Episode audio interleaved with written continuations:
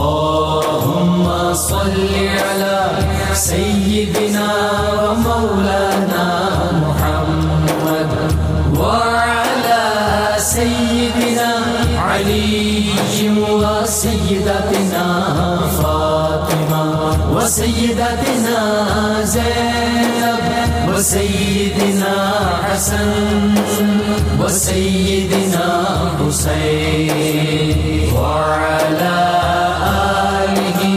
وصحبه وبارك وسلم. وبارك وسلم. اللهم صل على سيدنا الحمد لله رب العالمين والصلاة والسلام على سيد الأنبياء والمرسلين اللهم صل على سيدنا ومولانا محمد وعلى آله وصحابه وبارک وسلم، وصلی علیہ. دنیا کے تمام دیکھنے والوں، تمام چاہنے والوں تمام پیار کرنے والوں کو۔ اور جہاں جہاں تک اس وقت میری آواز کو سنا اور مجھے دیکھا جا رہا ہے، جنید اقبال کی جانب سے انتہائی محبت کے ساتھ السلام علیکم۔ ایک بار پھر ناظرین، آپ کو پر نور صبح میں، صبح نور کے ساتھ میں دل کی گہرائیوں سے خوش آمدید کہتا ہوں۔ آئیے بلا توقف چلتے ہیں۔ حضرت ابو انیس محمد برکت علی علیہ رحمہ کی تعلیف اسماء نبی کریم صلی اللہ اللہ علیہ وآلہ وسلم سے رسول اللہ صلی اللہ علیہ وآلہ وسلم کا ایک اسم مبارک پڑھنے اور سننے کی سعادت حاصل کرتے ہیں۔ سیدنا نبی الحرمین صلی اللہ علیہ وآلہ وسلم۔ ہمارے سردار حرمین شریفین کے نبی، درود و سلام بھیجے اللہ آپ صلی اللہ علیہ وآلہ وسلم پر، آپ صلی اللہ علیہ وآلہ وسلم کے آل پاک پر اور صحابہ کرام رضوان اللہ تعالیٰ علیہم اجمعین پر۔ حضرت عبداللہ ابن عمر رضی اللہ تعالیٰ عنہ کرتے ہیں کہ حضور نبی کریم صلی اللہ علیہ وآلہ وسلم نے ارشاد فرمایا کہ جو شخص اس شہر والوں یعنی اہل مدینہ کے ساتھ برائی کا ارادہ کرے گا۔ اللہ تبارک و تعالیٰ اسے دوزخ میں اس طرح پگھلائے گا جیسا کہ نمک پانی میں کھل جاتا ہے۔ آج ناظرین کرام، بات مدینہ کی ہے، بات مدینہ کی حفاظت کی ہے اور بات ہے بنیادی طور پر اس واقعے کی جسے دنیا غزوہ خندق یا غزوہ عذاب کے نام سے جانتی ہے۔ آپ نے ہمارے ساتھ رہنا ہے کیونکہ آج جو مسلم ورلڈ کی پوزیشن ہے ناظرین، میرا خیال ہے کہ اگر آج کے موضوع کو آج آپ نے سمجھ لیا نا، تو پھر بہت سی باتیں ویسے ہی آپ کو سمجھ آ جائیں گی۔ معاملہ یہ تھا کہ آپ جانتے ہیں کہ جزیرہ عرب میں اسلام دشمن دشمن طاقتوں نے علیحدہ علیحدہ فرزندان اسلام سے جنگیں کی، لیکن ہمیشہ ناظرین ان کو الحمدللہ منہ کی کھانی پڑی۔ جب غزوہ خندق کا امتیاز کی بات ہوتی ہے ناظرین، تو اس کا امتیاز بنیادی طور پہ یہ کہ اس غزوے میں ساری دشمن قوتوں نے متحد ہو کر مرکز اسلام یعنی مدینہ منورہ، جو کہ فرسٹ اسلامک اسٹیٹ تھی، اس پر حملہ کیا۔ سن پانچ ہجریہ ناظرین، قریش کے پچاس سرداروں اور یہودیوں کے وقت نے خانہ کعبہ کے غلاف کو پکڑ کر اور اپنے سینوں کو کعبے کی دیواروں کے ساتھ لگا کر یہ عہد کیا کہ ہم اسلام کو اور مسلمانوں کو معذ اللہ مل کر ختم کر دیں گے۔ مگر بات یہ ناظرین، وہ کیا جانتے تھے کہ وہ جن سینوں کو کعبہ معظمہ سے لگا رہے ہیں یا اس کی دیوار پر لگا رہے ہیں یا اس کو پکڑ رہے ہیں، کعبہ معظمہ تو ان سینوں کو جانتا ہی نہیں ہے۔ یعنی ان سینوں کے پاس کعبے کا اگر میں یہ کہوں تو غلط نہ ہوگا کہ پاسورڈ ہے ہی نہیں۔ کعبے کا پاس پاسورڈ تو ان سینوں کے پاس ہے جو کعبے کے بنانے والے ہیں۔ کعبے کا پاسورڈ تو ان سینوں کے پاس ہے جو کعبے کو بتوں سے خالی کروانے والے ہیں۔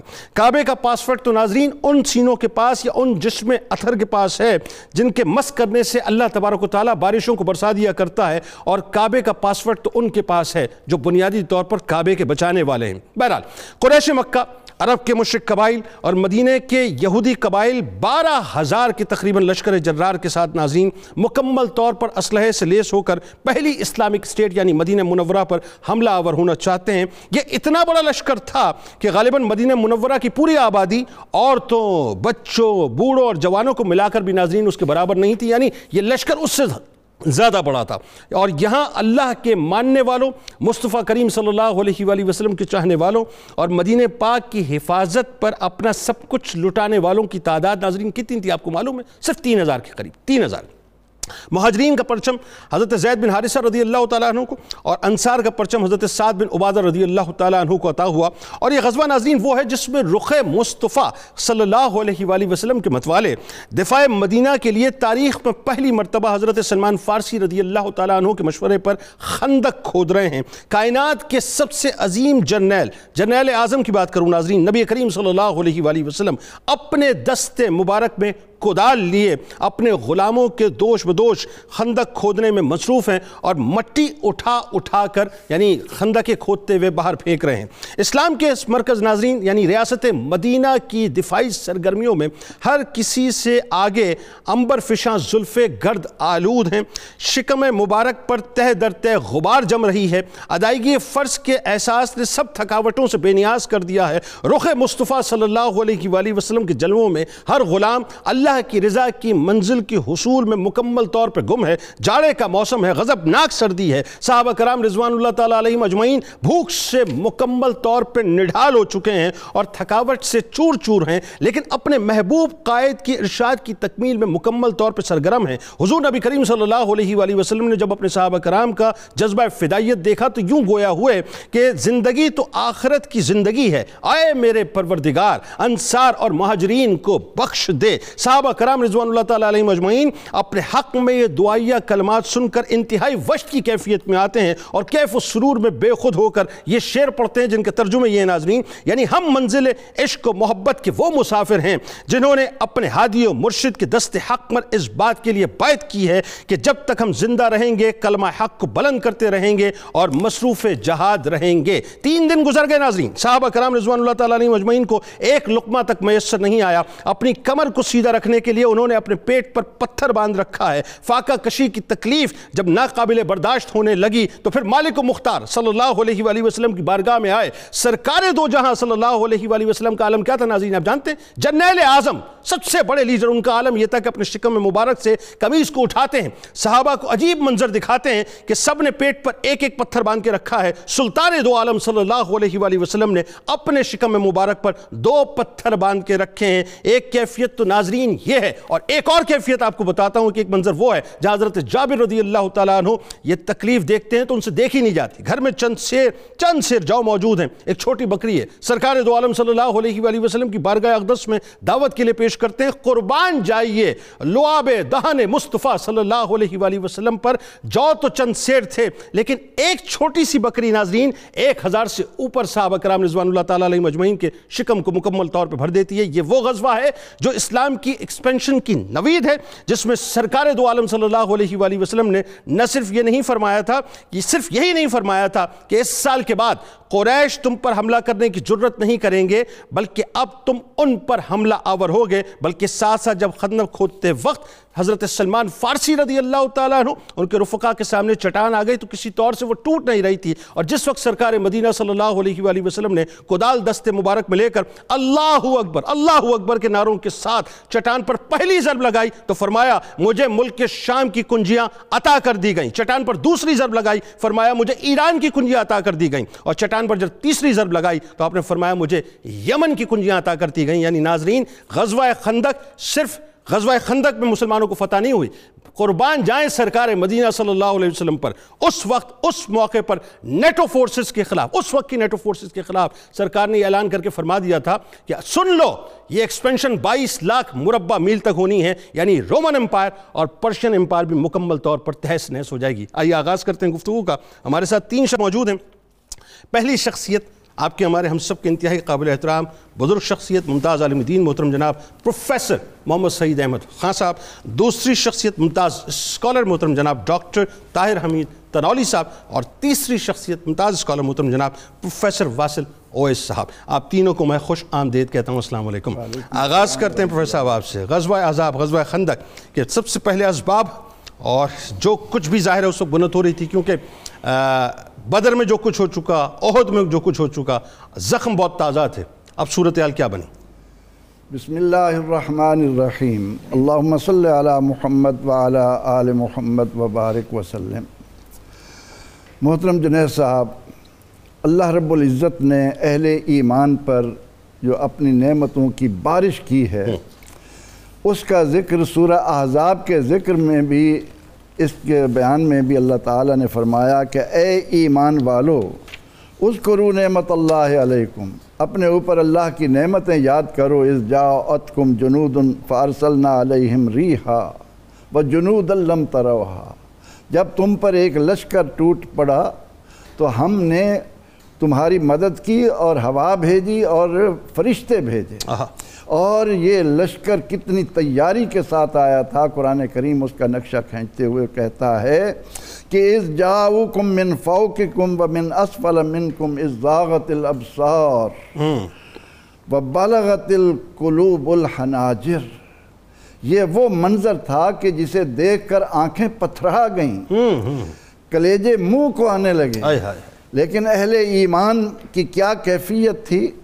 قرآن کہتا ہے وَلَمَّا رَأَ الْمُؤْمِنُونَ الْأَحْزَابِ جب مومنوں نے ان لشکروں کو دیکھا تو کیا ہوا؟ قالوا هَذَا مَا وَعَدَنَ اللَّهُ وَرَسُولُهُ۔ یہ ہے وہ جس کا اللہ اور اس کے رسول نے ہم سے وعدہ کر رکھا اللہ ہے۔ وَصَدَقَ اللَّهُ وَرَسُولُهُ وَمَا زَادَهُمْ إِلَّا إِيمَانًا وَتَسْلِيمًا۔ اس کو دیکھ کر ان کے ایمان میں اضافہ ہوا۔ بڑا خوبصورت نقطہ آپ نے اپنی گفتگو کے دوران اٹھایا اللہ۔ کہ آج کے حالات سامنے رکھتے ہوئے اگر آپ غور کریں تو قرآن کریم نے آج بھی وہ طاقت جو مسلمانوں کے خلاف بغض و اناد سے سر سے لے کر پاؤں تک بھری ہوئی ہے اس وقت بھی اس کا یہ عالم تھا کہ قرآن کہتا ہے لا یعلونکم خبالا۔ یاد رکھو صفحہ عرضی پر یہ وہ بدترین افراد کی جماعت ہے جو تمہیں نقصان پہنچانے میں کوئی کسر نہیں اٹھا۔ سکتی۔ قرآن کہتا ہے کہ جو کچھ ان کی زبانوں سے ظاہر ہو رہا ہے وہ تو کم ہے۔ وما تخفی صدورہم اکبر جو ان کے سینوں میں تمہارے خلاف چھپا ہے وہ اس سے کہیں بڑا ہے۔ ایگزیکٹلی ایسا ہی تو یہ لوگ جو لا یالونکم خبالہ جو تمہیں نقصان پہنچانے میں کوئی کسر نہیں اٹھا سکتے ان کے مقابلے میں قرآن کریم نے اہل ایمان سے کہا کہ یاد رکھو اگر ان تنصر اللہ ینصرکم اگر تم اللہ کی مدد کرو گے تو اللہ بھی تمہاری مدد کو آئے گا۔ بالکل۔ وَإِن يَنصُرْكُمُ اللَّهُ فَلَا غَالِبَ لَكُمْ جب اللہ تمہاری مدد کے لیے میدان میں آ گیا تو یاد رکھو کوئی طاقت تم پر غلبہ نہیں پا سکتی۔ غزوہ احزاب کا ذکر کرتے ہوئے میں خراج عقیدت پیش کروں گا اس شاندار چینل کو کہ وہ آج کے حالات کے مقابلے میں ہمیں اس بات سے آگہی دے رہا ہے کہ حقیقی دشمن کو پہچاننے کی کوشش کرو۔ دشمن نے اندازہ لگایا کہ عہد میں مسلمانوں کو وقتی طور پر نقصان ہوا ہے تو اب ہم متحد ہو جائیں اور ان کے اتحاد میں وہ قبیلہ بنو نظیر جو نبی اکرم رحمت عالم صلی اللہ تعالی علیہ وسلم کی جان لینے کے درپے تھا پتھر لڑکا دینا چاہتا تھا۔ اللہ تعالیٰ نے اپنے محبوب کو واللہ یاسمکم من الناس کے مطابق بچایا اور اس کے بعد پیغمبر رحمت صلی اللہ علیہ وسلم نے ان کو مدینہ منورہ سے بے دخل کر دیا وہ وہاں سے خیبر کی طرف چلے گئے۔ اور اس کے بعد جب بے شمار واقعات ہیں کہ پیغمبر رحمت صلی اللہ علیہ وسلم نے کن حالات میں ان پر قابو پا کر جزیرہ عرب کے اندر امن پیدا کیا تو اب اس قبیلے کو اس یہودی جماعت کو یہ فکر لاحق ہوئی کہ مسلمان تو اطمینان اور سکون کے ساتھ آگے بڑھ رہے ہیں تو ان کا بیس رکنی وفد تیار ہوا۔ یہی ہوا بالکل ایگزیکٹلی ایسا یہ یہ یہ نقطہ ہے آج جاننے کا کہ ان کی جماعت ایک تیار ہوتی ہے وہ جا کر مشرقین مکہ کو مکہ مکرمہ میں تیار کرتی ہے۔ وہ نجد پہنچتی ہے بنو غطفان کو لیتی ہے بنو سلیم کو جی، لیتی جی۔ ہے بنو مرہ کو لیتی ہے کن کن قبائل کے پاس جا جا کر ان سارے مشرک اور کفار قبائل کو تیار کیا اتنا لشکر تیار ہو جاتا ہے کہ جس کے بارے میں قرآن کہتا ہے کہ وہ اتنے بڑے چار ہزار پیدل فوج۔ مکہ مکرمہ سے نکلتی ہے۔ تین سو گھوڑ سوار ہیں چار سو اونٹ سوار ہیں۔ کس انداز سے یہ نکلے کہ چند لوگ ہیں مسلمان ان کو جا کر لیکن انہیں یہ معلوم نہیں تھا کہ انہوں نے جس دامن مصطفیٰ سے اپنے آپ کو وابستہ کر رکھا ہے دنیا کی کوئی طاقت انہیں نیچا نہیں دکھا سکتی۔ ہم اسی نقطے کے ساتھ بات کا آغاز کر رہے ہیں کہ جس دن اہل ایمان نے محبت رسول صلی اللہ علیہ وسلم۔ کے نقطے کو پہچان لیا ساری دنیا ان کے قدموں میں ہوگی۔ یہ جو لیم ایکسکیوزز بالکل صحیح بات ہے۔ آج جو امت مسلمہ کے پاس لیم ایکسکیوزز ہیں کہ جی ہم معاشی طور پہ تباہل ہو جائیں گے، ہم برباد ہو جائیں گے، ہم اتنے جکڑے ہوئے ہیں انٹرنیشنل کمیونٹی میں، مغرب کے ہاتھوں بہرحال اس پہ ہم گفتگو کریں گے اور یہ بڑی امپورٹنٹ بات ہے۔ بلکہ میں تو اس سے آگے کی بات عرض کروں صاحب کہ یہ بنو نظیر کا معاملہ اگلے سوال میں میں آپ کے سامنے فلوٹ کروں گا کہ وہ نکلنے کی ہی سارے بغض ہے کہ آج وہ دوبارہ واپس لوٹنا چاہتے ہیں پرومس لینڈ کی صورت میں اس کی ایکسپینشن چاہتے ہیں۔ اس پہ بات کریں گے۔ کفار اور مشرقین کی جو طاقت تھی، ذرا یہ بتائی تنولی صاحب، اور جو مسلمانوں کی صورتحال تھی ایکچولی وہ کیا تھی اور پھر اس کے بعد یعنی اتنا بڑا ایک طرف جو ہے وہ لشکر جرار اور دوسری طرف مسلمانوں کی اتنی سی تعداد۔ بسم اللہ الرحمن الرحیم بہت شکریہ جناب۔ غزوہ خندق پہ ہم بات کر رہے ہیں۔ غزوہ خندق اسلام کی تاریخ کا ایک غیر معمولی غزوہ ہے۔ اس کا ایک واقعہ ہے کہ جب عمر ابن عبد ود نے چیلنج کیا خندق کو پار کر کے تو سید علی مرتضیٰ مقابلے کے لیے تشریف لے گئے۔ تو آپ نے ایک جملہ ارشاد فرمایا کہ کل ایمان کل کفر کے مقابلے میں جا رہا۔ اکبر۔ یہ غزوہ ایسا ہی تھا۔ مولا کائنات جب سامنے آ کے کھڑے ہوئے سامنے۔ اللہ۔ یہ غزوہ ایسا ہی تھا۔ اس میں عرب کا کل کفر صحابہ کے کل ایمان اور کل استقامت کے سامنے اللہ اللہ یعنی اگر آپ پورے غزوہ خندق کا منظرنامہ بہت اختصار سے بیان کرنا چاہیں تو وہ یہ ہے کہ جتنی بھی طاقت ہو سکتی تھی کفار کی اہل عرب کی اس اس معاشرے کی اس سوسائٹی کی اسلام کے خلاف دشمنی کے جو جو بھی پہلو ہو سکتے تھے جو جو بھی کارنرز ہو سکتے تھے وہ سارے متحد ہو گئے۔ اچھا دوسری طرف آپ دیکھیں۔ یعنی اس وقت کی نیٹو فورسز اس وقت اس دوسری طرف آپ دیکھیں کہ صحابہ کرام نے بھی جو استقامت دکھا دی وہ بھی کمال ہے۔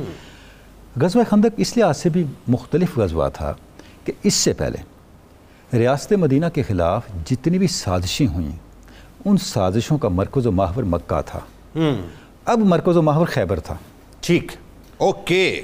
یعنی جس وقت قبیلہ بنی نزیر اور کینوکا نکل کے خیبر گئے تو ان کی طاقت بہت بڑھ گئی۔ دو چیزیں اہل خیبر کے لیے ناقابل برداشت تھیں۔ پہلا یہ کہ یہودیت کے مقابل ان کے ہمسائیگی میں مدینہ میں ایک دین موجود ہو جو حقانیت کا توحید کا اور آخری پیغام ہونے کا لمبردار ہو۔ دوسری بات یہ کہ خیبر کے ساتھ ایک مستقل مستحکم اسلامی ریاست موجود ہو۔ ٹھیک۔ یہ دونوں باتیں ٹھیک۔ ان کے لیے انافورڈیبل تھی۔ صحیح۔ اب اس کے خاتمے کے لیے انہوں نے کیا کیا؟ پورے عرب میں ایک پراپگنڈا کیا۔ اور آپ تصور کریں کہ یہ پراپگنڈا خود ان کے اپنے خلاف تھا۔ یعنی اس سے اندازہ ہوتا ہے کہ مائنڈ سیٹ کیا تھا۔ پراپگنڈا یہ کیا کہ آپ لوگوں کا جو دین ہے بت پرستی کا دین یہ تو مسلمانوں کے لائے دین سے بہت افضل ہے۔ جی۔ تو آپ کیوں آرام سے بیٹھے ہیں؟ اور یہ سوال کیا تھا یہودیوں نے وہاں پہ کہ آپ ذرا تشفی بلکہ انہوں نے سوال کیا تھا مشرقین مکہ نے کہ ذرا یہودیوں سے کہ ہماری تشفی کروا دیں۔ تو اب اب تصور کریں بھائی آپ تو بت پرستی کے خلاف ہو۔ ہاں۔ آپ تو اہل کتاب ہو۔ جی جی۔ یعنی وہ اپنے ہی خلاف بغض و عناد کا اور تعصب کا یہ عالم تھا کہ وہ ریاست مدینہ کو آپ سسٹم کو اہل ایمان کو مسلمانوں کو نقصان پہنچانے کے لیے اس حد تک چلے گئے سجدے تک کیے۔ کہ چاہے اپنے نظریے کی نفی کر دیں۔ ہاں۔ سجدے کیے بتوں سجدے کو کیے۔ بتوں کو ظاہر ہے وہ ان, ان کو پورا اطمینان دلانا مقصود تھا اس کے نتیجے میں ان نے پورے عرب کو متحد کر کے اسلام کے خلاف اور ریاست مدینہ کے خلاف متحد کر دیا جیسے پروفیسر صاحب نے ارشاد فرمایا طاقت کا تو کوئی مادی طاقت کا اور ظاہری طاقت کا تو کوئی موازنہ ہی نہیں تھا لیکن یہاں جو طاقت تھی یہ کون سی طاقت تھی یہ وہی طاقت تھی جس طرف صحابہ خندق کھودتے ہوئے شعر پڑھتے ہوئے اشارہ کر رہے تھے کہ ہم کون لوگ ہیں؟ ہم وہ ہیں۔ نخنو اللہ زین با یو محمدن الجہاد ما حجین ابدن ہم۔ وہ لوگ ہیں جنہوں نے حضور اکرم صلی اللہ علیہ وسلم کے دست اکپرس پر اس بات پر بیعت کی ہے۔ جب تک ہماری جان میں جان ہے سبحان۔ ہم ان کے لیے کھڑے رہیں گے لڑتے رہیں گے۔ اب یہ کیا تھا؟ یہ شعر نہیں تھا۔ اللہ۔ یہ بیت عقبہ کی یاد دہانی تھی۔ اللہ اللہ اللہ جس وقت بیت اور ان جب یہاں سے گئے ستر انصار گئے اور آپ صلی اللہ علیہ وسلم کے پاس کہ آپ ہمارے پاس آ جائیں تو آپ نے فرمایا کہ ہم آپ کی بیعت کرنا چاہتے ہیں تو آپ نے فرمایا توبا یہونی اللہ سم و طاعت فی نشاط والکسل۔ ہائے ہائے ہائے ہائے۔ میری آپ بیعت کرنا چاہتے ہو بیعت آپ کو اس بات پہ کرنی ہوگی اللہ۔ کہ آپ کمزور ہو یا طاقتور۔ اللہ۔ چستی میں ہو یا سستی میں؟ اللہ۔ آپ نے میری بات ماننی ہے۔ اللہ۔ وہ نفقہ فل اوسر والی یوسر جابر بن عبداللہ کو یاد کر لیں۔ اس پہ عمل کر رہے تھے۔ آپ کے حالات تنگی کے ہوں کہ کشادگی کے؟ آپ نے خرچ کرنا ہے۔ اللہ۔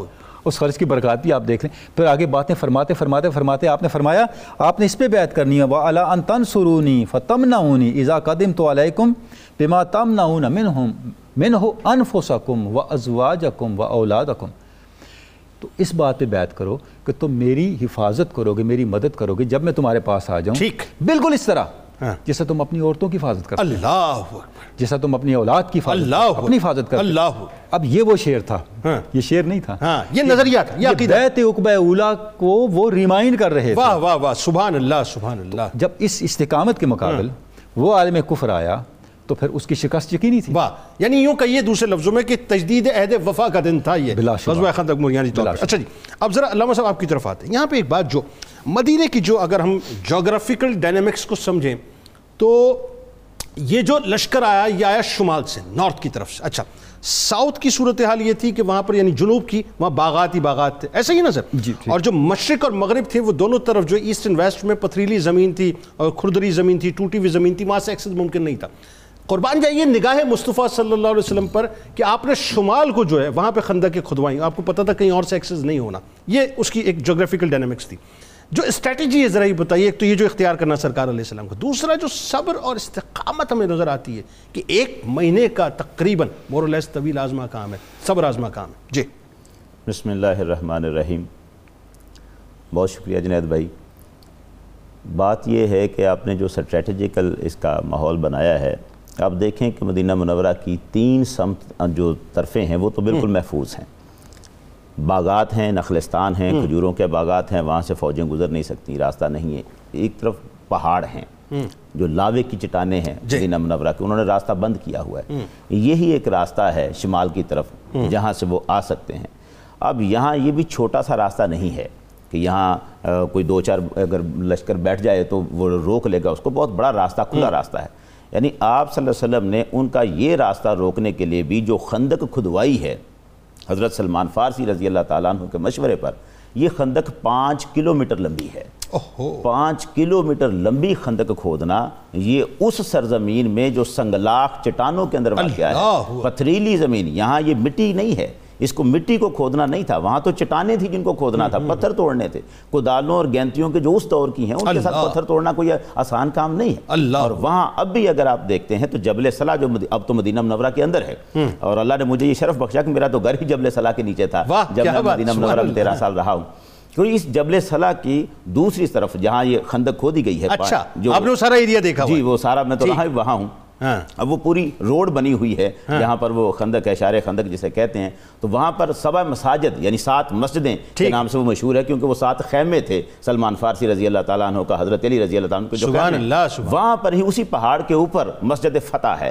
یہ مسجد فتح وہ مقام ہے جہاں نبی اکرم صلی اللہ علیہ وسلم کا خیمہ مبارک تھا۔ اللہ جہاں۔ سے آپ اس پورے مشاہدہ کر فرما رہے تھے۔ جرنیل اعظم کا خیمہ تھا جو مرکزی کیمپ جسے یہ۔ سمجھیں کہ اس ماحول کا یہ عرش تھا جہاں۔ سرکار دو عالم تشریف فرما تھے اور آپ تشریف لایا کرتے تھے۔ اور صحابہ اکرام کو دیکھا کرتے تھے خندق کھودتے ہوئے خندق کو کھودتے ہوئے جب اور یہ ماحول کیا ہے؟ پہلے یہ بھی تو بتا دیجیے وہ خندق والی بات وہ سلمان فارسی رضی اللہ تعالیٰ عنہ کو مشورہ تھا بڑی جی، امپورٹنٹ بات وہ اس طرح ہے کہ یہ خندق کھودنے کا رواج تو عرب میں تھا ہی نہیں۔ تھا ہی نہیں نا۔ یہاں معاملہ یہ تھا کہ جب یہ پوچھا ہے آپ صلی اللہ علیہ وسلم نے کہ ان کا اتنا بڑا لشکر آ رہا ہے اور یہ ایسا لشکر تھا کہ روایتوں میں لفظ ام سلمہ رضی اللہ تعالیٰ عنہ کی روایت میں یہ لفظ ہے کہ کسی اور جنگ میں یہ کیفیت نہیں دیکھی جس طرح اس جنگ نے تھکا دیا تھا نبی اکرم صلی اللہ علیہ وسلم آئے، کو اللہ۔ اب آبا کے الفاظ ہیں کہ تھکا دیا تھا کہ اتنا بڑا پورا عرب ہی گویا کہ آ گیا تھا مقابلے میں۔ اللہ۔ ان کے مقابلے میں جب مشورہ لیا جاتا ہے مختلف تجاویز دی جاتی ہیں کہ ہم باہر نکل کے مقابلہ کرنا چاہیے کیسے مقابلہ کرنا چاہیے؟ تو اس میں جو تجویز وہ ایک بالکل منفرد تجویز تھی۔ اور میں اگر وقت ہوتا کسی اور ماحول میں ہوتے تو میں یہ عرض کرتا کہ یہ وقت ہم پر آنا ہے اس کی جھلکیں آتی ہیں۔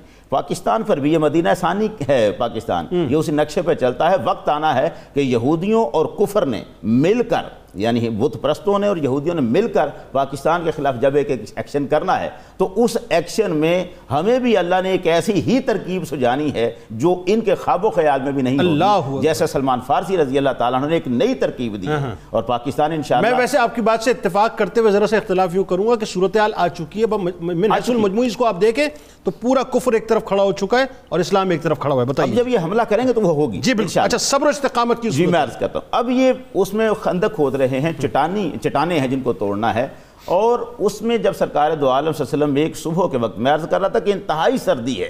انتہائی سردی ہے یخ بستہ ہوائیں چل رہی ہیں ٹھنڈی اور اس میں پھر اوپر سے بھوک کا عالم یعنی بخاری شریف کی چار ہزار ایک سو ایک نمبر حدیث میں حضرت جابر بن عبداللہ رضی اللہ تعالیٰ نے فرماتے ہیں فَلَبِسْنَا سَلَاسَةُ أَيَّامٍ لَا نَزُوقُ زَوَاقَ تین تین دن گزر جاتے تھے ہم نے چکھا تک کچھ نہیں۔ اللہ اکبر۔ یہ حالت ان کی ہو رہی ہے۔ بھوک کے علاوہ پھر مشقت اتنی کہ چٹانوں کو توڑنا پتھروں کو توڑنا اس میں سے راستہ نکالنا یہ بڑا معنی رکھتا سر پانچ کلومیٹر وہ طویل پانچ گز جو ہے چوڑی چوڑی پانچ گز جو ہے مطلب اس کو ڈیپتھ ہوتی تھی ڈیپتھ اس کی۔ اب سرکار دو عالم صلی اللہ علیہ وسلم ایک صبح جب آتے ہیں تشریف لاتے ہیں دو ہزار آٹھ سو چونتیس نمبر حدیث ہے بخاری شریف کی حضرت انس بن مالک رضی اللہ تعالیٰ عنہ یہ روایت کرتے ہیں وہ کہتے ہیں کہ حضور تشریف لائے فَإِذَا الْمُحَاجِرُونَ وَالْأَنصَارُ يَحْفِرُونَ فی غدات باردہ اللہ۔ ٹھنڈی صبح تھی یخ بستہ ٹھنڈ تھی اور اس میں سرکار تشریف لائے ہیں۔ جبکہ مہاجرین اور انصار وہ خندق کی کھدائی کا کام کر رہے تھے۔ دس دس افراد منتخب دس دس افراد تھے ان کے ذمہ لگایا گیا تھا کہ انہوں نے دس دس گز خندق جو ہے وہ جی۔ کھودنا ہے۔ اب جب سرکار آتے ہیں اور ان کو دیکھتے ہیں۔ تو وہاں روایت کہتی ہے فلم یکن لہم عبید یعملون ذالک لہم یہ جو صحاب لگے ہوئے تھے ان کے پاس غلام نہیں تھے کہ ان کی جگہ کام کرتے اور یہ پاس بیٹھے دیکھتے۔ اللہ۔ ایسا نہیں تھا۔ یہ خود اپنے ہاتھوں سے مشقت کر رہے تھے۔ ابو بکر و عمر و عثمان و علی اپنے ہاتھوں سے لگے ہوئے تھے خندق کھودنے کے لیے۔ اب جب یہ خندق کھودی جا رہی ہے فلما را ما بہم من النصب والجوع۔ جب حضور سید عالم صلی اللہ علیہ وسلم نے ان کی یہ مشقت دیکھی اور ان کی یہ بھوک دیکھی اس وقت سرکار نے وہ اشعار فرمایا جو آپ نے انٹرو میں بھی پڑھے اللہم ان العیش عیش الاخرہ فاغفر للانصار والمہاجرہ۔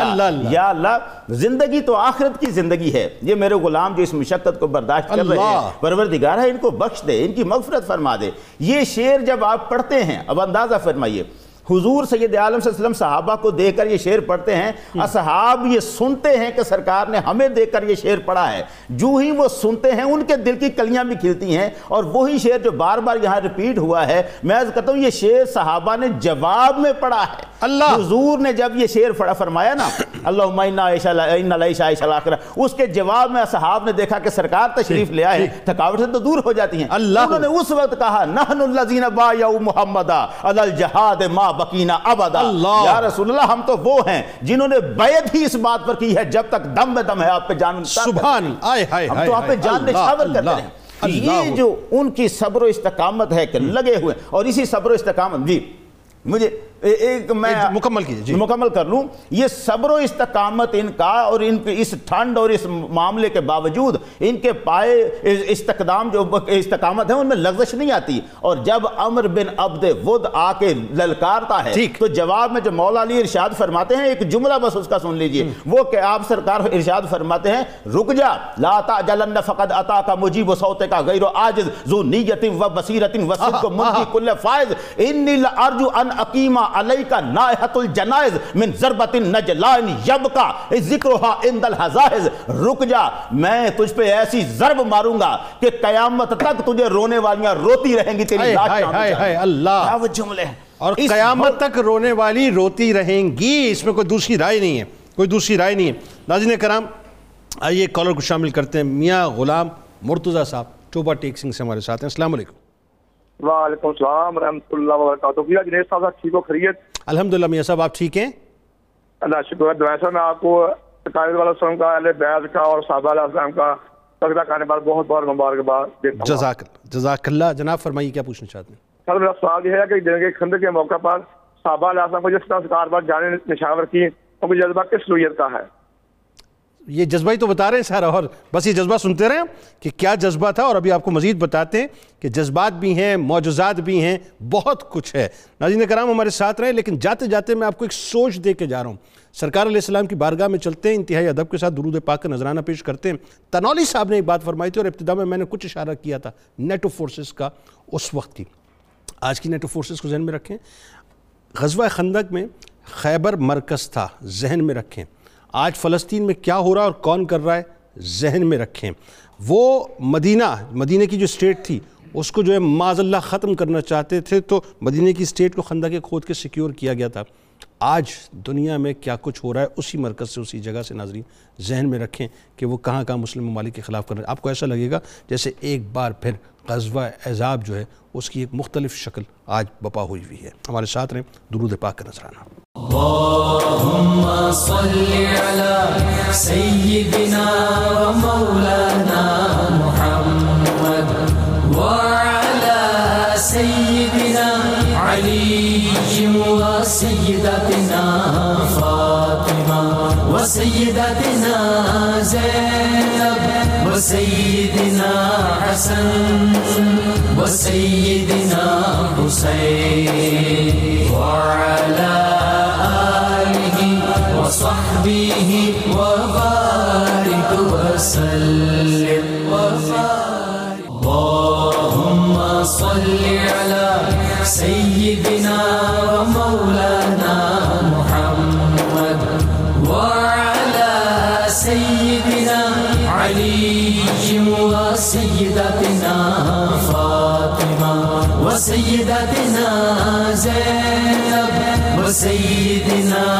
حسن وسيدنا حسين وعلى آله وصحبه وبارك وسلم وبارك فاطمة وسيدتنا زينب وسيدنا حسن ایک بار پھر ناظرین، میں آپ کو خوش آمدید کہتا ہوں، غزوہ خندق یعنی غزوہ عذاب کے حوالے سے گفتگو ہو رہی ہے۔ میں ابھی بریکس پہ جانے سے قبل ایک بات سوچ رہا تھا۔ واصل صاحب جب اپنے انتہائی خوبصورت حسین جوش خطابت میں فرما رہے تھے اور عمر بن عبدود کا واقعہ اس ملعون کا واقعہ بتا رہے تھے، میں ایک بات سوچ رہا تھا، ناظرین، کیسے نہ سمجھ لوگ تھے وہ؟ کیسے نہ سمجھتے ان کو اس بات پہ یقین تھا کہ یہ جو عبدود ہے، وہ ایک ہزار لشکریوں پر بھاری ہے، اس کی طاقت ہے کیا کاہے کی طاقت تھا؟ جن کے سامنے وہ آیا تھا جن کے سامنے ان کی ایک ضرب کے بارے میں سرکار علیہ السلام کا فرمان علی شان یہ ہے کہ زمین و آسمان کے تمام جنوں انس کی عبادات اپنی جگہ، اس سے افضل ترین ایک ضرب میرے علی کی ہے، رضی اللہ تعالیٰ عنہ۔ اسے کیا معلوم تھا کس کے سامنے جا رہا ہے؟ ناظرین کرام، بات یہ ہے کہ وہاں اللہ پر توکل تھا اور سرکار علیہ السلام کے عشق کی وہ مستی تھی، وہ حدت تھی، وہ شدت تھی جس نے مسلمانوں کو سرخرو کیا۔ اسی بات کو آگے بڑھاتے ہیں۔ اچھا ایک اور چیز جو بڑی خاص ہے۔ یعنی ایک طرف تو فقر و فاقہ عالم یہ کہ تین تین دن تک نہیں کھائے ہوئے اور پیے ہوئے اور پیٹ پہ پتھر بندھے ہوئے اور پھر دوسری طرف وہی بات ہے کہ سرکار علیہ السلام کی عطائیں کہ معجزات کا ظہور بھی ساتھ ساتھ ہو رہا ہے۔ یہ کیسی خوبصورت بات ہے۔ کیا بات ہے؟ حضور نبی اکرم رحمت عالم صلی اللہ علیہ وسلم کا ارشاد ہے کہ سید القوم خادم قوم کا سردار ان کا خدمت گزار ہے۔ اور آپ صلی اللہ علیہ وسلم نے ورفعنا اللہ کا ذکر کی شان پانے کے باوجود غزوہ خندق میں جس طرح خدمت کا ایک نمونہ قیامت تک آنے والے مسلم حکمرانوں کو دیا ہے وہ اپنی مثال آپ ہے۔ آپ صلی اللہ آج آپ اگر چائنا کی ترقی دیکھیں تو موضع تم ساتھ کھڑا ہو جاتا ہے۔ بالکل ایسا۔ نبی یہ کہاں سے لیا اس نے؟ وہ قرآن پاس رکھتا ایگزیکٹلی ایگزیکٹلی تو نبی اکرم رحمت عالم صلی اللہ علیہ وسلم نے جہاں دس دس صحابہ کو جگہ دی کہ تم مل کر اتنا حصہ کھولو گے اپنے لیے بھی اسی انداز میں اسی سطح پر آ کر۔ ایسے ہی۔ تاکہ کسی صحابی کے دل میں یہ خیال نہ آئے کہ آپ تو آرڈر دے رہے ہیں اور ہم سے کام لے رہے ہیں۔ سردی ہے بھوک ہے تو جیسے سردی اور بھوک ان کے لیے ہے۔ اب ایک صحابی آتے ہیں جب آ کر اپنے شکم اطر سے کپڑا ہٹا کر دکھاتے ہیں کہ یا رسول اللہ کھڑا نہیں ہوا جاتا پیٹ پر پتھر باندھ رکھا ہے۔ تو اس کے جواب میں رحمت عالم صلی اللہ علیہ وسلم جب اپنے شکم اطر سے کپڑا ہٹاتے ہیں تو وہاں دو پتھر بندے نظر اللہ اب اس سے صحابہ کرام رضوان اللہ علیہ مجمعین کو کتنی تشفی ہوئی ہوگی کہ ہم سے حریص علیکم بالمومنین رعوف الرحیم کی کیا شان ان کے نظروں میں آئی ہوگی۔ اب اس کے بعد لیڈرشپ کا کنسپٹ کیسا کلیئر ہوا؟ اصل بات یہ لیڈرشپ کا کنسپٹ کیسا کلیئر اور پھر اس سے بھی آگے دیکھیں۔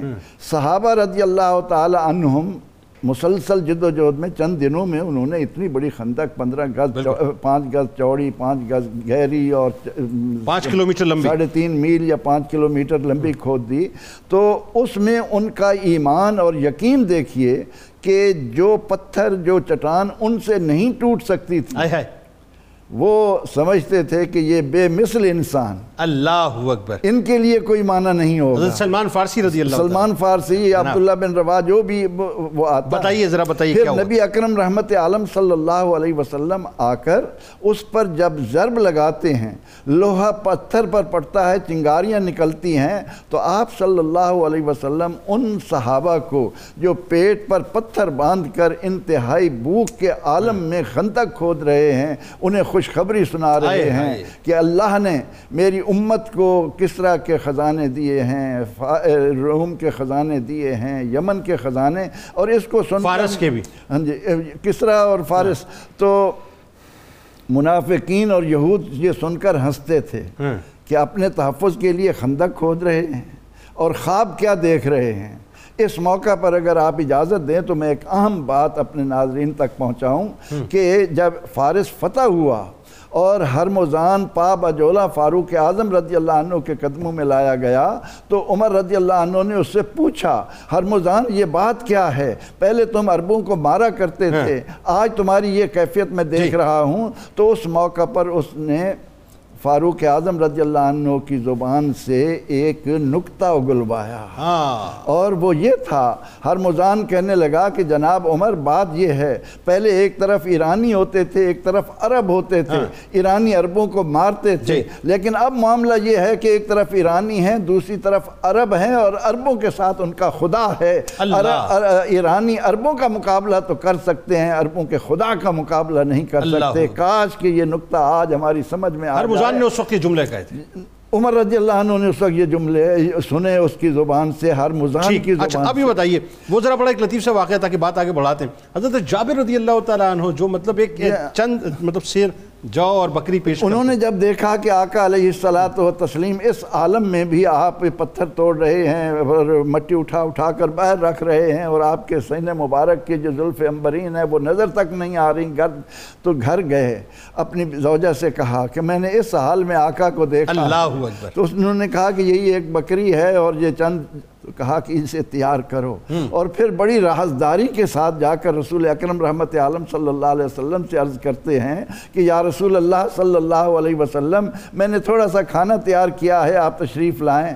تو حضور علیہ السلام اس موقع پر بھی کیا خوب تمام صحابہ کو آؤ بھائی جابر نے تمہاری دعوت کی ہے۔ اور نبی اکرم رحمت عالم صلی اللہ علیہ وسلم کے ساتھ جب صحابہ چل کر آتے ہیں تو جابر رضی اللہ عنہ پریشان ہو کر جاتے ہیں زوجہ سے کہتے ہیں کہ وہاں تو سارے آ رہے ہیں۔ تو زوجہ نے بھی بڑا پیارا ایمان افروز جواب دیا اور کہا کہ اے جابر گھبراتے کیوں ہو؟ اللہ۔ ہم نے رسول اللہ کو دعوت دی ہے اور ان کو رسول اللہ نے دعوت دی ہے ہمیں پریشان ہونے کی اللہ، اللہ، اللہ۔ ہے۔ چند آدمیوں کا کھانا ہزار آدمی کھا گئے اور سبحان اللہ۔ پھر اس کے بعد ابل رہی ہے اور آٹا بھی وہاں موجود ہے۔ اسی طرح کھجوریں آئیں حلوہ آیا۔ جو چیز بھی آتی تھی آقا علیہ السلام اکیلے نہیں لیتے تھے۔ اللہ تعالیٰ اس میں برکت ڈالتا تھا اور تمام سبحان اللہ سبحان اللہ سبحان اللہ۔ بالکل ٹھیک ہے۔ بات اور آگے بڑھاتے ہیں۔ اب بات آگے بڑی بڑی اہم ترین بات ہے اور وہ سر چونکہ تقریباً پچیس تیس دن ہو چکے تھے اور وہی بات ہے یہاں استقامت کو کوہ صفا بنے ہوئے صحابہ کھڑے ہوئے وہاں جو ہے وہ اپنا کفار بھی ایگزاسٹ ہو رہے ہیں، لیکن صورت کون؟ مطلب جو ہے پیچھے ہو اس پر سمجھ نہیں آ رہا تھا۔ اب اتحادی فوجوں کی جو طاقت اور قوت تھی، اس کو غیر مؤثر سرکار علیہ السلام نے کیا۔ وہ ایک ایک بڑا خاص واقعہ ہے۔ نوائم جو ہیں، وہ ایمان لائے تھے۔ بنو غطفان سے غالباً ان کا تعلق تھا۔ وہ ذرا بتائیے کیا ہوا۔ جی ہاں بالکل اس پہ بڑا ہمیں غور کرنے کا ہمارے لیے بڑا سبق ہے، بڑا لیسن ہے۔ اور بڑی رہنمائی ہے کہ آپ صلی اللہ علیہ وسلم نے پورے عرب کی یلغار کو کاؤنٹر کیسے کیا؟ ہاں کیا کمال اسٹریٹجی پہلی اسٹریٹجی پہلا سٹیپ جس پہ ہم ڈسکس بھی کر چکے ہیں آپ نے ان کا مقابلہ ایک ایسی حکمت عملی سے کیا جس سے وہ پہلے شناسائی نہیں تھے۔ بالکل ٹھیک وہ خندق کی بات ہو گئی۔ آتے ہی وہ حیران۔ ہو گئی ہے کیا ہوا؟ پہلی بات تو یہ۔ اب دماغ کا کام شروع دوسری بات یہ ہوئی کہ وہ جتنے تعداد میں زیادہ تھے اتنے گمنڈ میں تھے وہ مدافعانہ جنگ کے مائنڈ سیٹ سے آئی نہیں تھے۔ ٹھیک ہے۔ کہ ہمیں وہاں پہ اسٹے بھی کرنا پڑ سکتا ہے۔ ہاں، وہ آئے تھے جارحانہ جنگ کے لیے۔ اور ایک دم خندق کے سامنے۔ ان کا خیال تھا یہ تو ایک دن کی بات ہے۔ ہاں، وہ تو کچھ لے کے ہی نہیں آتے۔ جب انہیں ایک مہینہ اسٹے کرنا پڑا سامان رسد ختم ہو گیا۔ مالی بوجھ بڑھ گیا اخراجات بڑھ گئے لڑائیاں شروع ہو گئیں۔ ہاں۔ ایک کہے تم خرچ کرو دوسرا کہے تم خرچ کرو۔ اور قیادت کوئی نہیں تھی ان کی۔ منتشر ہو گئے نا۔ بالکل ٹھیک۔ اب اس کے اندر ایک فیکٹر رہ گیا۔ وہ کیا تھا؟ ان کے اتحادی ہونے کی طاقت۔ اب یہاں سے دو طرح سے اسلام کو اور ریاست مدینہ کو خطرہ تھا۔ ایک اندرونی اور ایک بیرونی۔ ٹھیک۔ بیرونی خطرہ کیا تھا کہ اتنے قبائل یہود کے اور قریش اور کفار کے اکٹھے ہو گئے۔ ٹھیک۔ ہے اندر سے بنو قریضہ کا خطرہ تھا کیونکہ بنو قریضہ کو قریش کے کہنے پہ یہود نے قائل کیا کہ آپ آپ وسلم کا ساتھ چھوڑ دو۔ ہاں وہ میرے خیال ہے کاپ کو بھیجا تھا نا ابن بنو نزیر کی۔ طرف سے۔ ہائی- ہائی بن اختب کے پاس۔ اختب جو بنو نزیر کو لیٹ ابن اختب خود گیا۔ بنو قریظہ کا سردار خود وہ دوسرا یہود کا سردار بنو نزیر کا خود گیا۔ خود کعب گیا۔ ٹھیک۔ انہوں نے کہا جی کہ ہمارا تو ان کے ساتھ معاہدہ ہے۔ تو اس نے کہا کہ اتنی بڑی فورسز کے سامنے کب ٹھہر سکتے ہیں یہ؟ ہاں۔ انہوں نے کہا پھر ہماری ایک شرط ہے کہ تم ہمارے ساتھ رہو۔ اس نے کہا کہ میں آپ کے ساتھ ہوں چاہے شکست ہو یا فتح ہو۔ کمٹمنٹ ہو گئی جیسا کہ یہود کا طریقہ ہے عہدہ شکنی وعدہ توڑ دینا۔ جب آپ سے وسلم تک یہ بات پہنچی تو آپ وسلم نے سعد ابن معاذ کو سعد ابن عبادہ کو اور عبداللہ ابن رواحہ اور ایک چوتھے صحابی چار کا ڈیلیگیشن بھیجا بنو قریظہ کو سمجھانے کے لیے۔ اب دیکھیں اس میں ایک بڑی امپورٹنٹ بات ہے جس جو ہمیں بتانے کی ضرورت ہے ہر سطح پہ وائلیشن اسلام کی طرف سے نہیں ہوئی۔ ہاں دیکھیں نا جس وقت آپ خندق کھود رہے تھے آپ عبداللہ ابن رواحہ کے شعر پڑھتے تھے اور آخری شعر کو بار بار پڑھتے تھے ان الاولا قد بغاو علینا ان اراد الفتنہ ابینا یہ لوگ ہیں جنہوں نے ہم پہ چڑھائی کی۔ اللہ اکبر۔ وہ فتنہ چاہتے ہیں اور ہم فتنہ دبانا اور ختم کرنا اچھا بنو ہیں۔ قریظہ جو ہے وہ مدینے کے اندر موجود تھے۔ اندر موجود تھے۔ ہو گئے کہ باہر وہ موجود جب ہیں وہ اندر- گئے ہاں۔ تو اب جب اس ڈیلیگیشن نے ان سے بات کی تو بنو قریظہ نے کہا نہ ہمارا محمد صلی اللہ علیہ وسلم سے کوئی عہد ہے نہ کوئی معاہدہ ہے ہم سب توڑتے ہیں۔ ٹھیک ہے ٹھیک بات ہی ختم ہو گئی۔ اللہ۔ جب یہ بات ہوئی اب اللہ کی شان دیکھیں بنو غطفان سے نعیم بن مسعود اشری مسلمان ہو چکے تھے کسی کو پتہ نہیں تھا۔ اللہ نے مدد بھیجی۔ وہ آپ وسلم کے پاس آئے اور آپ انہوں نے ایک جملہ کہا۔ انہوں نے کہا یا رسول اللہ آج میں وہ کام کر سکتا ہوں جو کوئی نہیں کر سکتا. واہ سبحان اللہ۔ تو آپ نے فرمایا کیا؟ انہوں نے فرمایا اس طرح ہم اس معاملے کو حل کر سکتے ہیں۔ آپ نے فرمایا کرو۔ وہ بنو قریظہ کے پاس گئے۔ ان کو کہا بھی آپ نے کیا کیا؟ آپ مدینہ کے اندر رہ رہے ہیں۔ ہاں۔ اگر شکست ہو گئی۔ ان جنگوں کو ان سارے جماعتوں کو اتحادیوں کو تو تمہارا کیا بنے گا؟ یہ تو چلے جائیں گے۔ تو اب انہوں نے کہا پھر انہوں نے کہا بھی میں آپ کو مشورہ دیتا ہوں آپ ان کے کچھ چنیدہ لوگ اپنے پاس بٹھاؤ بطور ضمانت کے۔ صحیح۔ تاکہ کل وہ کمٹمنٹ پوری کریں۔ اس کے بعد وہ ان کے پاس کے قریش کے پاس کے اور بنو نظیر ان سب کے پاس کے ان کو کہا بھی وہ تو آپ کو یرغمال بنانے کے چکر میں ہیں۔ وہ جو بندے دو جیسے انہوں نے کہا بنو قریظہ سے کہ آپ حملہ کریں تو بنو قریظہ نے کہا پہلے چند بندے ضمانتی بھیجیں یہیں پہ وہ ٹوٹ گیا۔ ان کا جو اتحاد تھا وہ اس کا شکار ہو گیا افتراق کا شکار ہو گیا۔ اس کے ساتھ ایک اور ڈیولپمنٹ یہ ہوئی کہ جو دوسرا قبیلہ تھا بنو غطفان کا اس کو بھی توڑنا ضروری تھا۔ تو آپ صلی اللہ علیہ وسلم نے ان کے پاس میسج بھیجا۔ اگر آپ لوگ ان اتحادیوں کا ساتھ چھوڑ دو تو جنگ ختم ہونے کے بعد جو مدینہ کی آمدن ہے اس کا ون تھرڈ میں آپ کو دوں گا۔ جب وہ کام مان گئے آپ نے اب دیکھیں انصار کا ایمان۔ واہ۔ سبحان اللہ۔ واہ۔ آپ نے انصار کو بلایا سبحان۔ اور ان کے سامنے یہ تجویز کیا۔ اچھی بات ہے۔ واہ۔ حضرت سعد بن معاذ نے کہا یا رسول اللہ یہ وہی ہے اللہ کو حکم ہے یہ آپ فرما رہے ہیں۔ ہماری بہتری کے لیے۔ آپ نے فرمایا میں آپ کو بچانا چاہتا ہوں۔ ہاں۔ آپ کو اذیت سے تکلیف سے بچانے کے لیے میں اقدام کر رہا ہوں۔ انہوں نے فرمایا یا رسول اللہ جب ہم اکیلے تھے ہم نے کبھی ان کی بات نہیں مانی۔ اللہ۔ بغیر لڑے۔ آج ہمارے پاس ایمان ہے۔ ہاں، آج ہمارے پاس آپ ہیں۔ ٹھیک۔ آج ہمارے ساتھ اللہ ہے۔ ٹھیک۔ ہم کیسے مان لیں؟ ٹھیک۔ آپ نے فرمایا ٹھیک۔ آپ نے حضرت سعد ابن معاذ وہ معاہدہ لیا۔ کیا بات۔ کیا بات۔ لیکن ایک فائدہ ہوا۔ ہاں۔ فائدہ کیا ہوا؟ پورے اتحادیوں میں یہ بات پھیل گئی ہاں۔ کہ بنو وطفان نے اتحاد ایسے ہی۔ اور پھر اس کے بعد ظاہر ہے ان کے وہ ڈیمورلائز ہو گئے۔ صاف ظاہر ہے سب سے پہلے حضرت ابو سفیان رضی اللہ تعالیٰ ظاہر وہ قیادت کر رہے تھے سب ایمان نہیں لائے تھے۔ آٹومیٹکلی سب سے پہلے وہ جتنا ان کا مورال تھا ہاں، وہ وہ خت- ختم ہو گیا۔ سردی کا جو عالم تھا ٹھیک۔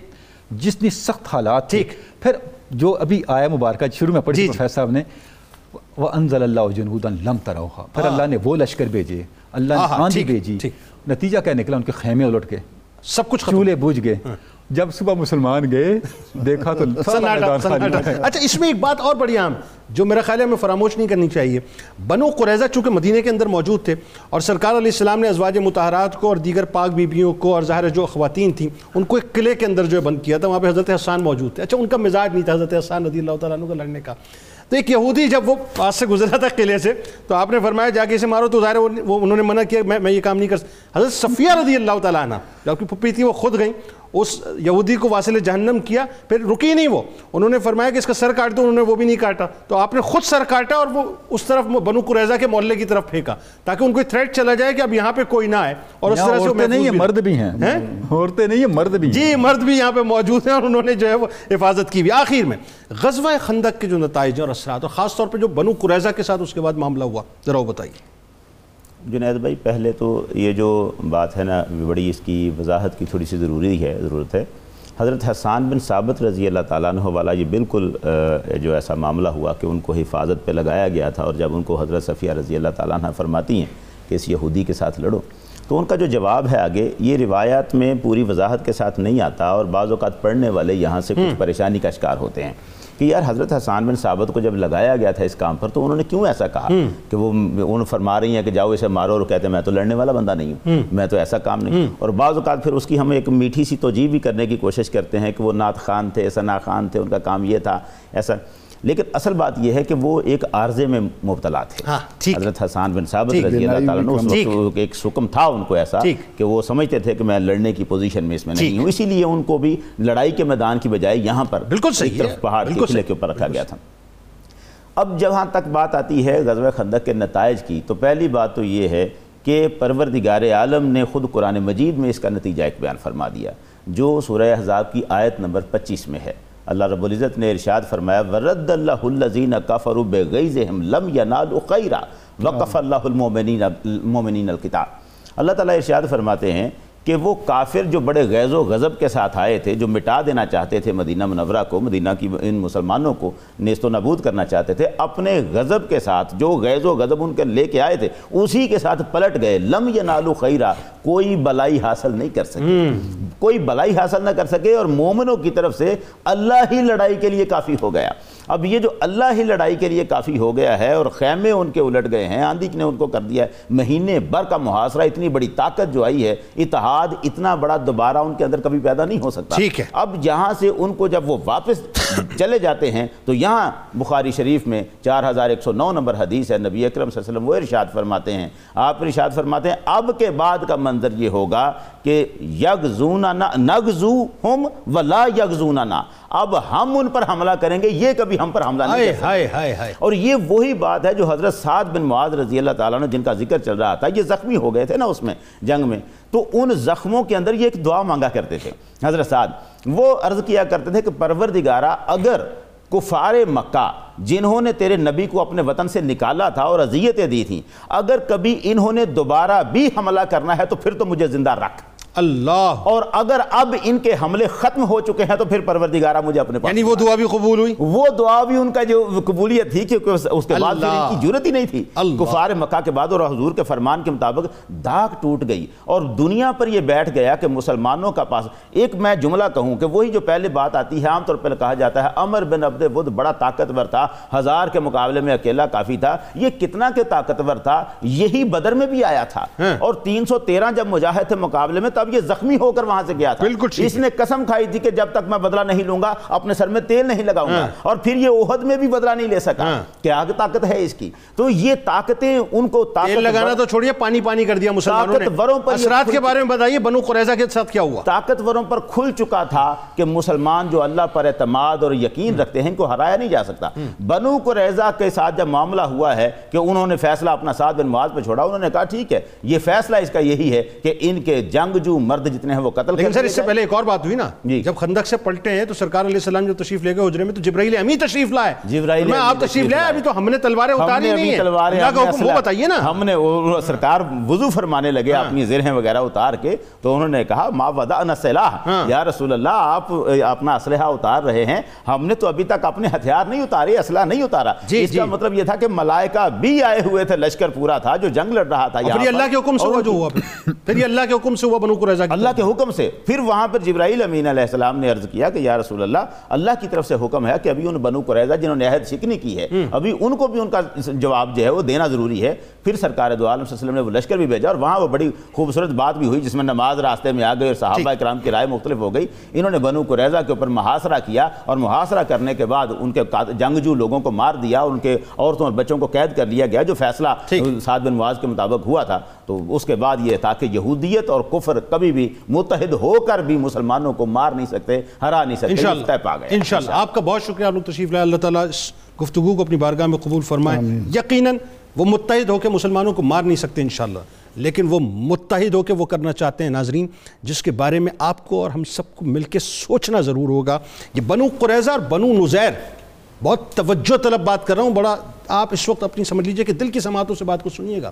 جو اس وقت نکالے گئے تھے نا ناظرین، بنو نزیر و بنو قریظہ، مدینہ شریف سے۔ ایکچولی یہ وہی بغض ہے، وہی بغض ہے جو آج تک پال کے بیٹھے ہوئے ہیں اور ان کے ذہن میں جو پرومس لینڈ یا گریٹر اسرائیل کا تصور ہے، اس میں وہ معاذ اللہ معاذ اللہ، ثم معاذ اللہ مدینہ شریف کو شامل کرتے ہیں۔ لیکن انہیں نہیں معلوم کہ مدینہ شریف میں فرشتے کارڈن آف کیے ہوئے مدینہ کو۔ مدینہ میں کبھی وہ داخل ہو نہیں سکتے۔ لیکن اس جو کچھ بھی اس وقت ہو رہا ہے ناظرین، پوری دنیا میں جو کچھ بھی ہو رہا ہے ذہن میں رکھیے گا۔ یہ ایکچولی وہی بغض ہے جو بنو قریظہ اور بنو نزیر اپنے دلوں میں پال کے بیٹھے ہیں۔ ان کی اولاد در اولاد نسلیں در نسلیں جو ہیں، آج اسی مشن کے اوپر لگی ہوئی ہیں۔ بہرحال، اب ہم کیا کر سکتے ہیں؟ بہت آسان کا ہمیں یہ کرنا چاہیے۔ دیکھیں وہ اسرائیل کی جو رجیم تبدیل ہوئی ہے کل، تو لوگوں کے ذہنوں میں یہ ہے کہ شاید نظریہ تبدیل ہو جائے گا۔ فیس تبدیل ہوا ہے صاحب، صرف فیس تبدیل ہوا ہے۔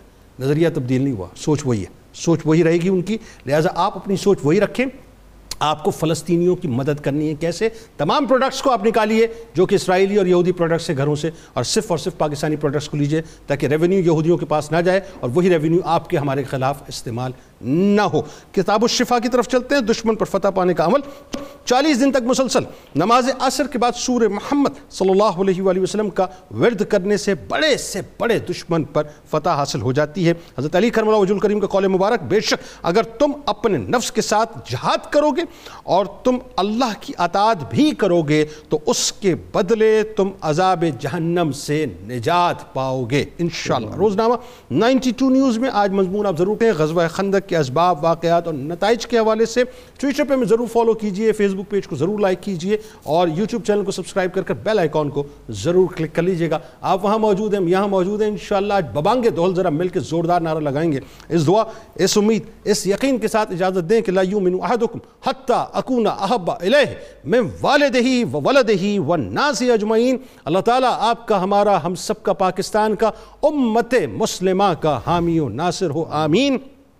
پاکستان کا مطلب کیا؟ لا الہ الا اللہ محمد رسول اللہ صلی اللہ علیہ وآلہ وسلم۔